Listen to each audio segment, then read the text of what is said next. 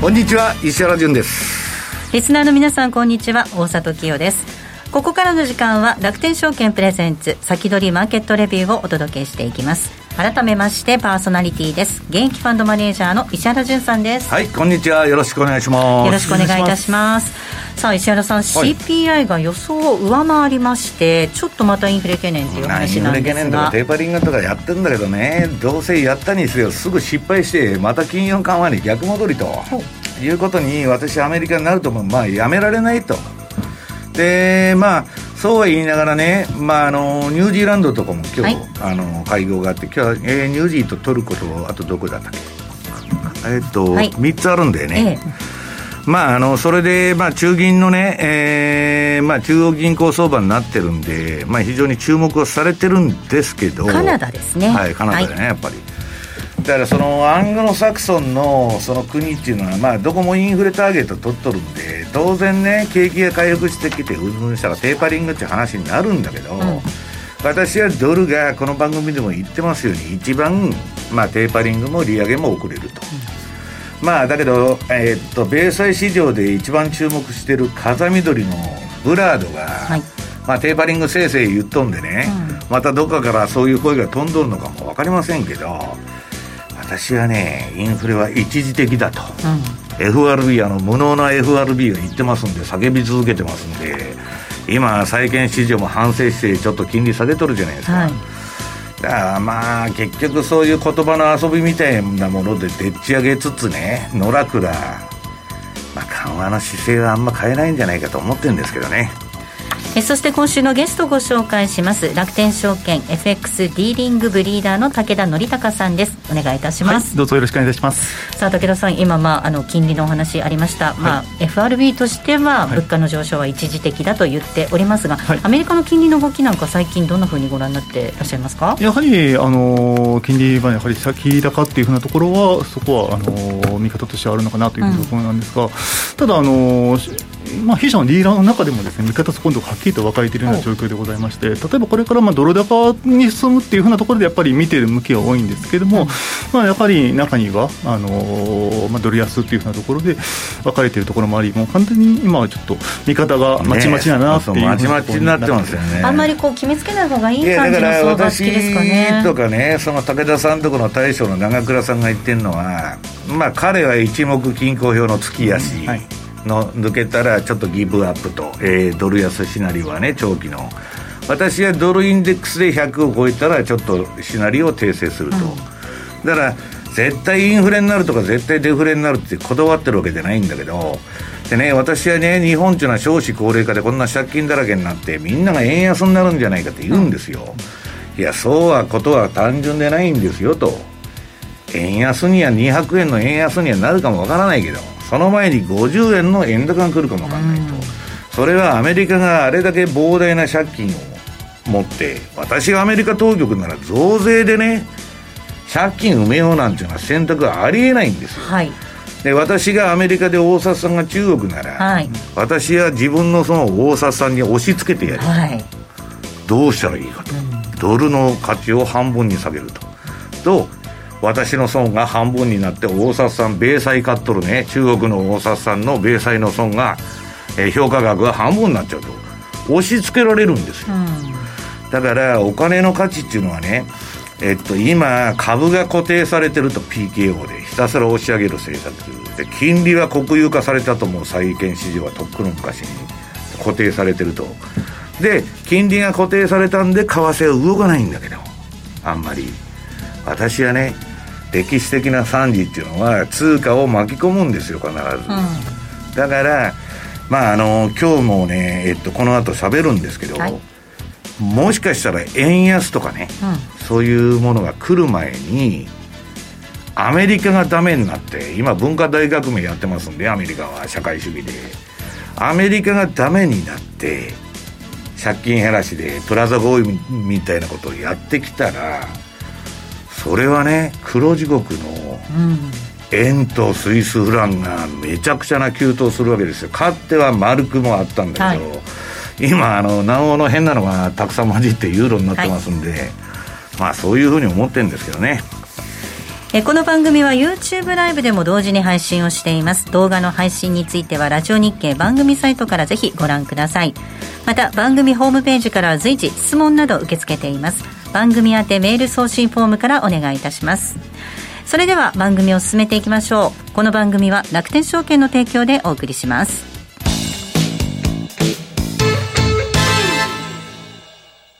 まずは無料で取引体験。楽天 FX のデモ取引を利用してみよう。FX に興味はあるけれど、いきなり実際のお金で取引するのはちょっと、と、なかなか第一歩が踏み出せないという方は、まずは楽天証券の提供する楽天 FX のデモ取引を利用してみませんか？メールアドレスとニックネームのみの簡単登録で、実際の取引と同じ環境、同じ取引ツールで FX 取引が体験できます。口座開設やデモ取引にかかる費用、取引ツールのご利用はもちろんすべて無料。詳しくは楽天 FX デモ取引で検索。楽天証券の各取扱い商品等に投資いただく際は、所定の手数料や諸経費等をご負担いただく場合があります。また、各取扱い商品等は価格の変動等によって損失が生じる恐れがあります。投資にかかる手数料等及びリスクについては、楽天証券ウェブサイトの投資にかかる手数料等及びリスクページや、契約締結前交付書面等をよくお読みになり、内容について十分にご理解ください。金融商品取引業者関東財務局長、金賞第195号、楽天証券株式会社。石原淳の相場の肝。ここでは、現役ファンドマネージャー、石原淳さんに、これからの相場の肝について伺っていきたいと思います。はい、さあ、石原さん、まあ、先ほど歴史的な惨事は通貨を巻き込むという話もありましたけれども。いや、だけど、そんなことになったら困るんで、インフレは一時的だって言っとんですよ。だから CPI がいくら上がっても、インフレは一時的なんです。うん、なぜならね、イエレンさんが超優秀なやつで絶対しくじらないって言ってる FRB が政策やってるんだから、間違うわけがないんですよ。うん、ね。で、みんな市場はそれを信じて、えー、債券を売ってた連中、はい、要するに金利上昇にかけてた連中は全部ごめんなさいして、今ね、債券市場って出来高も縦玉も減ってて、スカスカですよ。うん、でね、もうあの、アメリカがあの金利を上げたもんだから、0から0.5にあのやったもんだから、リバースレポっつってね、もう巨額の資金が、えー、日銀の豚積みと一緒、はいはい、もうあの要するに連銀にそう連銀に預けとけと。溜まってるのと一緒の現象、ね、もう銀さっきも喋ってたんですけど銀行の決算ってね本業一切儲かってない。トレーディング一切儲かってない。何やってるかって言ったら IPO とか M&A の助言して食ってますと。決算始まりましたもんねあそれコンサル屋じゃねえかと、うん、ねもう銀行の体をなしとらんわけです。大体あのゼロ金利なんちゅうなものでね長短金利ゼロで銀行っていうのは長短金利差で飯食っとんですよ。単あの要するに低い金利で調達して、高い金利で客に貸すと、両方ゼロなら利罪がないじゃないですか。そもそもビジネスが終わっとると。だから今やね、そんなね、もうあのー、護送先端みたいにね、日本もそうだけど、中央集権体制でやっていく時代じゃなしに、フィンテックの世界で何でもピアツーピア、ブロックチェーンの世界になっていくわけですよ。うんだからね、今度の決算でみんな喜んどるんですけど、私は、ああ、もうこれ銀行ダメだなと、逆に思った。もう今が天井かもわからない。うん、で、まあそうは言いながら、インフレは一時的ですんで、皆さん。ね、イエレンさんが言っとるんですよ、天才の。で、えー、インフレ、えー、っと、要するに金利上がっとるということでね、売られとったハイテクが一気に、うん、えー、息を吹き返しまして、資料の1ページ。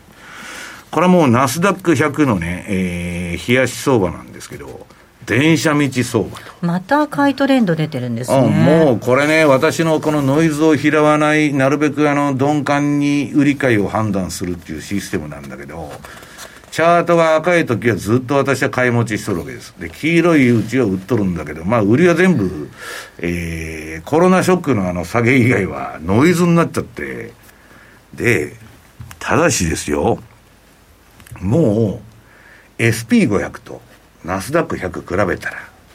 今、IT バブルの時よりも、その、SP500 とナスダック100の比較で言うと、あの空前の IT バブルの時よりも、ナスダックのが高くなっちゃってる、うん、比率的に。これはもう、いつ天井打ってもおかしくないという条件が整ってるんです。最高値を抜くまではそこを目標にみんな相場やるんだけど、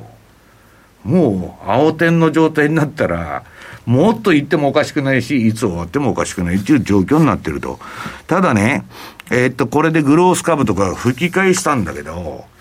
えー、この金利の低下っていうのはね、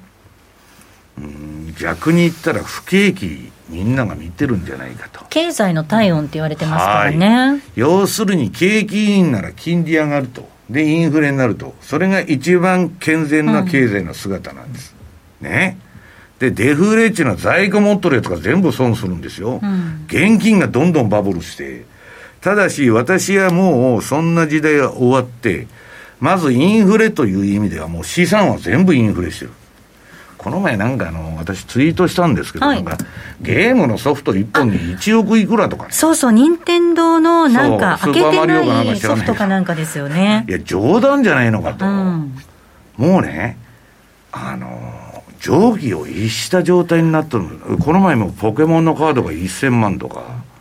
いや、一体どういう世の中なんだと。なんかほら、あの、バブルの末期にありがちじゃないですか。オークションでものすごい絵画が高額で落札されるとか、ね、いや、気持ちは私もわかるんです。あの、そういうマニアックなものじゃどうしても欲しいと。はい。ね。もういくらでも買うぞっていう気持ちはわかるんだけど、うん、それでもね、ゲームですよ、ただの任天堂ソフトね、ゲームソフトですよね。1億何千万で買いますか、武田さん、本当に。お金があるとこにあるんですね、羨ましいですね。いや、だから私もね、500億くらい持ってたら、まあ、小遣いみたいなもんだと、1億は買うかもわからないけど、ちょっと狂ってます、はっきり言って。で、えー、そんな状態になってて、で、今度は、えー、これも楽天 FX さんでやってる CFD ですね。同じくあの、えっ、ー、と、ニューヨーク原油の方。資料の2ページ。まあ、インフレってお話ありましたけど、まさにニューヨーク原油、うん、これね、本当はね、金は年後半上がる商品で、原油っていうのは年後半下がる商品なんですよ。うん、だから、この7月ぐらいで天井打っちゃって、ちょっと調整相場に普通が入ったんだけど、また OPEC とかで揉めてて、ちょっと息を吹き返しとんだけど、ただこれね、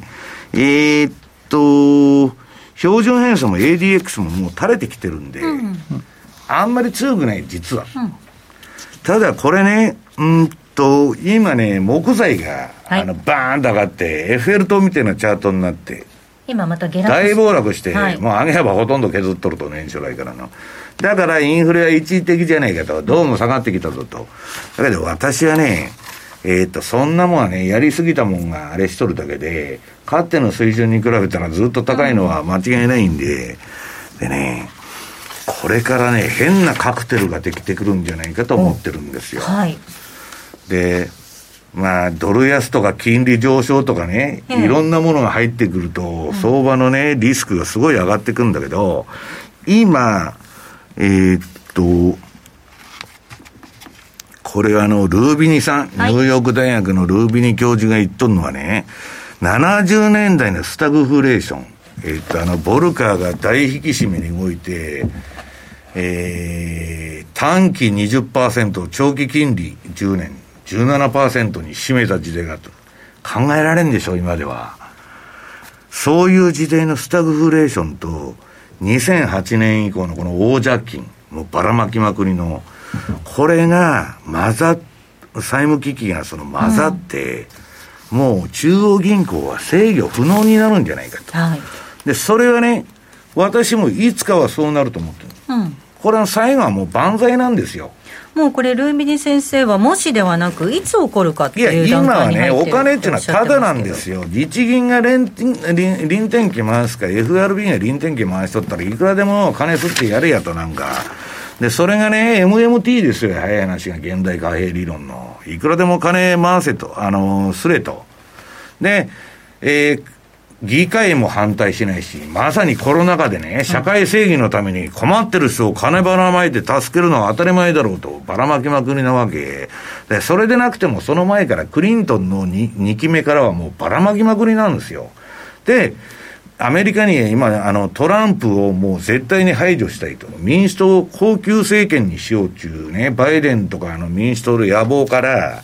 要するに二度とトランプみたいなのが出てこないように、金ばらまきまくっとグリーンクリーンとか言ってね、わけのわからんでっち上げ運動やったの気気候変動がおかしいとかね、お前の頭がおかしいんじゃねえかと。言いたいんだけど、ね、ボケてんのかと、本当に、いう話なんですけど、いや、でもう矛盾だらけなんですよ、やってることが。はいうん、ね。で、なんか電気がいいとかね、今度は原発やるぞとかね、なんだか本当に環境にいいのかよと。いうようなことを、まあ何でもいいから金まくた、世の中には金をばらまく大義名分っていうのがいるんですよ。はい、で、私が政治家だと、武田さんが官僚だと、ね、予算バンバンくれると、ね、誰も反対しない。官僚とか政治家っていうのは予算こそ力の源泉なんですよ。で、私が予算握ってて、おお前んとこにいくらやるわと。偉そうにしとるわけですよ。それ繰り返って。それで誰も反対しない。だから歯止めがないんです。で、チェックするやつもいない。普通は市場の金利がそんなことを、そんなあの、えー、不健全なことやってたら急騰しちゃって、市場の暴力によってそういう政策っていうのはダメになる。あるいは旧ソ連ソ連が崩壊したように、毛沢東時代の中国が崩壊したように、そういうことが起こるんだけど、今まだ初期の段階だから、バイデンになってから、まだまだ皆さんこれからばらまくんですから、行くとこまで行きますよ。で、この借金ははっきり言って返す気は全くありません。利払いだけはとりあえずするかもわからないけど、元本返す気なんか全くないですよ。で、返そうと思ったら、ドルの価値を、えー、8割ぐらい下げないと返せない。税金とかでは。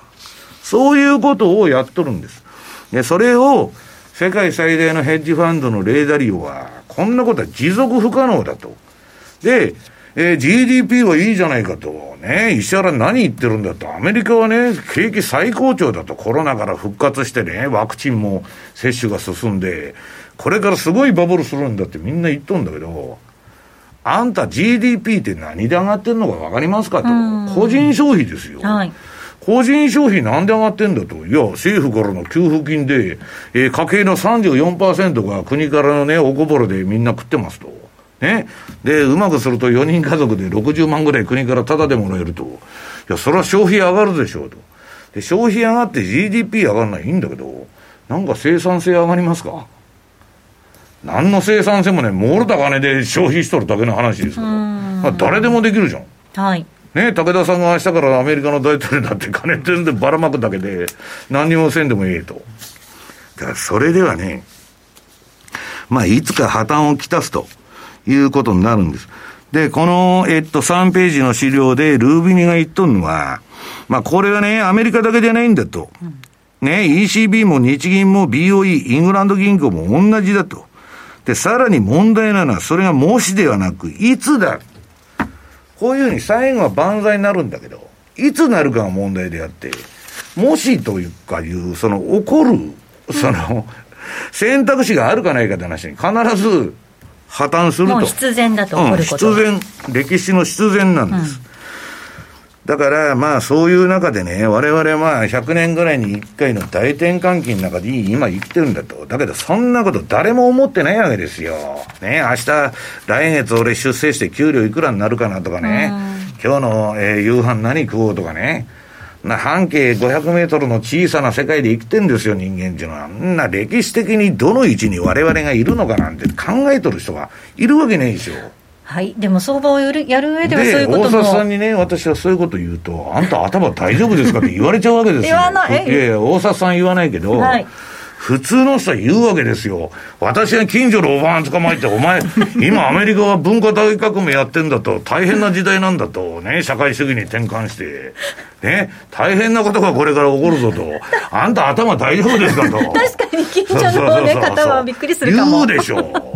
何を言っとると、アメリカの株は上がっとるじゃねえかと。ね、原油も上がってる、ポケモンのカードまで1000万円だぞと、景気いいじゃねえかと。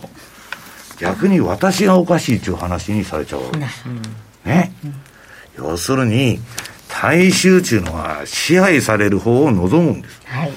自由っていうのは皆さん責任が伴いますんで、誰もそんな自由とか自己責任を選択する人は世の中でいない。うん、人についてね、私がね、武田さんならね、いや、部長おかしいじゃないですかと、長倉さん、これは直した方がいいですよと。ね。そういうことは言わない。おっしゃる通りと。長倉部長のおっしゃる通りと、滅相もないと、ごもっともと。言っとりゃ、それでいいわけですよ。私みたいにね、石原うるせえやつだと、ね。私が文句ばっかり言ってると、長倉さんに。そうなん、なんだあいつはという話になっちゃうわけだから、世の中っていうのは必ず間違った方向に行くわけです。うん、いや、長倉さんはああ見えて、はい、江戸っ子の、そうですよ。さっぱりした切符のいい男なんで、はい、はっきりものも言うし、うん、本当に。いや、あんま裏表がない人なんですよ、あの人、本当に。だそういう人間っていうのは、年々減ってるわけ。どこの組織も。はい、本当に。で、まあ、それはね、その余談だけど、はい、そろそろ時間なので、すいません、じゃあ延長戦で、あの、行きますけどね、まあ、とにかく歴史的な大転換期に入っていると。いうことなんですね。はい。えこの後、また続きは YouTube での延長配信で伺っていきたいと思います。石原淳の相場の木もお届けしました。はい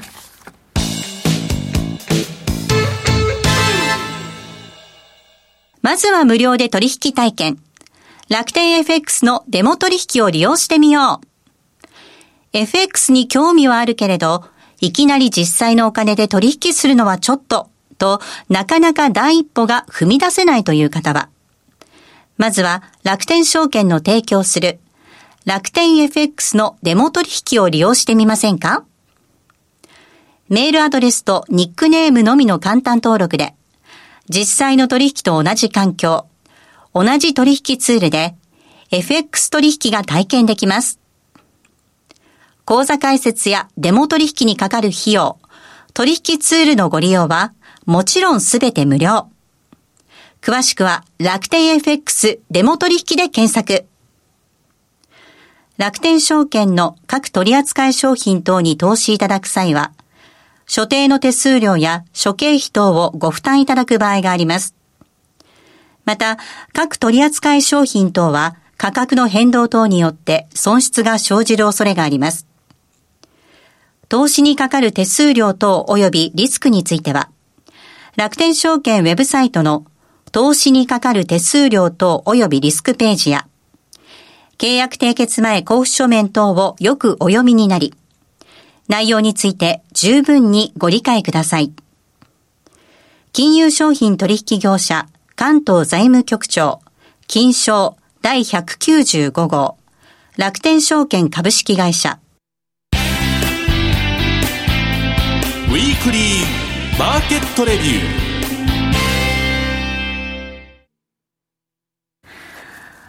ここからは楽天証券 FX ディーリングブリーダーの武田則隆さんにお話を伺っていきます。さあ、武田さん、えっ、ー、と、ドル円が、えー、今日この時間が110円のミドルあたりでの動き、はい、まあ、アメリカの金利見ながらというところもありますが。はい、そうですね。今朝なんか見てると、もうほとんど動きのない、うん、もうベターっとした相場で全然まあ定かに面白くないなというふうに言ってたんですが、ただまあ、あの、やっぱりその CPI の結果なども受けて、まあ、少しドル高になってくると、今の傾向を見てると、やっぱり売りから入れる方っていうのが非常に多いなというふうなところなんです、ね、あそうなんですここに来てで、やっぱりその今、110円台回復してきてますけれども、まあ、はっきりとしてまあ傾向として見えるのは、109円台では大量の買い、110円乗ったところでは大量の売りというふうな形で、もう完全にポジションがひっくり返るような傾向、今出てきてるようなみんなだから逆張り気味に動いてるんだね。そうなんですよ、うん、今、これまではずっと基本的にはどちらかというと順張りで、で、沿ったポジショニングっていうのが多く見られたんですが、ここに来ても完全に、なんでしょうね、もうそのボックス相場というふうな形で、やっぱり逆張りで、ボックスの上限に近いとみんなが見てるんだろうね。そうなんですよね。で、えー、っと、やっぱり今、あの冒頭申し上げましたけども、ちょっとディーラーの中でも少し今、見方を変えてるような状況で、まあ、当然、朝、ね、ディーリング始める段階で、今日はこっち行くっていうのは、ある程度想定した上で、やっぱりポジションを取ったりとかするわけなんですけども、うん、あの私はどちらかというと、円高。円高、はい、もうこのままドル円下がるっていうふうな形で見てますけども、やっぱり人はやっぱりドル円上に見ていらっしゃる方も多いような状況でして、なかなかまちまちで面白いなというふうなところでございます。あでもおっしゃるように、金利動き見てると、上がるのかなと思うと、また下げてきてっていうような感じですもんね、金利とそもそもドル円って連動してるのも大体、だってこの前、金利急低下してるのに、全然効いてないそうですね、そう反応なかったですからね。確かに、はい、でと言いながら、まあ、ちょっとじゃあ、足元のドル円の動き見ていきますと、7月の5日に、まあ、直近の高値、まあ、超えてきまして、110円の60、111円の60付近、つけてましたけども、まあ、そこを一旦、えーと、頭打ちになった後は、もうほとんど。あまり、まあ、ボックスで動いてるような形になってきてます、はい、じゃあ、チャートを見たらどうなのかと、もう、あの、冷やしで見たところ、木曜と高値高値を、まあ、その抜けたところになりますので、次の目あの高値見るとなると、やっぱり週足レベルとかになってきちゃうんですね。はい、で、えっ、ー、と、じゃあ、改めてその週足の方でフィボナッチとか見ても、どう見ても、直近の頭打ちのところって、えっ、ー、と、ね、2020年、えー、2018年10月から2020年3月までのフィボナッチの、今76.4 4.4%で頭打ち食らってるような状況なんですね。はいうんで、もうここのところずっと上値の重しになっているような形でして、正直なところ、ここを上抜けるには、ちょっとだいぶ、まあ、エネルギー必要なのかなと。うん、むしろ上目指すよりかは、一旦はここのところで、そろそうあの調整の動き入ってきて、円高に進むというふうな形に見といたほうがいいのかなというふうに思っております。で、えっ、ー、と、まあ、個人的には、今はまあ110円前後であのうろちょろしてますけれども、まあ、108円までまあ一旦下げてもいいのかなというふうなところでは、見ております。特に、まあ、ここ最近、あのー、ドル買い要因とか出ましても、対円に関してはさほど大きな動きっても見受けられないような状況でして、まあ、頭打ちが、あのー、ね、どちらかと強く働いている以上、もう下に行かざるを得ないのかなというようなところで、えー、従いまして、一旦、えっ、ー、と、目標値、下のところ108円ちょうど付近までっていうようなところで、私の方は見ております。はい。ですので、まあ、ちょっと、えっ、ー、と、今後のちょっとドル円、あの、ロングの持ちの方っていうのは、少し、あの、なんですかね、気をつかれられた方がいいのかなというふうな感じでは考えておりますが。はいはい、で一方で、じゃあ、他のストレートのところで、じゃどうなのかというところになってきますけれども、まあ、ユーロドル、ちょっと次のページ見ていただきますと、まあ、ここはもう冷やしで見ても、まあ、あのすごく分かりやすい通り、まあ、あの対ユーロに関してはドル高の傾向というのは、まあ、非常に続いてきてるなというようなところでございます。で、えー、やっぱりそのフィボナッチとかで見ましても、まあ、一旦1.1950付近で、えー、踏みとどまるかなというふうなところで、前回、えー、と6月の時にお話をさせていただいたんですが、まあ、あっさりとそのフィボナッチのあの目処であります1.1950、割り込んで、今なんか1.1770付近、はい、確か今日そのあたりで動いていたかと思いますけれども、うん、あのまあ、さらに、まあ、ドル高が、まあ、続いているような状況でございますと。で、そうすると、次の目標値っていうところがですね、えっ、ー、と、1.1690ぐらいかなというようなところで、えー、見ていまして、うん、えー、まあ、このままあのドル高が進むのであれば、えっ、ー、と、1.17割るレベルまでですね、一旦ユーロドルショートっていうふうなところでポジショニングした方がいいのかなというのは個人的な見解を持っております。はい。はい。ユーロドルまで見ていきましてこの後引き続き延長戦でポンドドルについてもお話を伺っていこうと思います、えー、あっという間にお別れの時間近づいてきましたまたリスナーの皆さんからの質問もお待ちしていますこの後は YouTube ライブでの延長配信どうぞお楽しみくださいこの番組は楽天証券の提供でお送りしました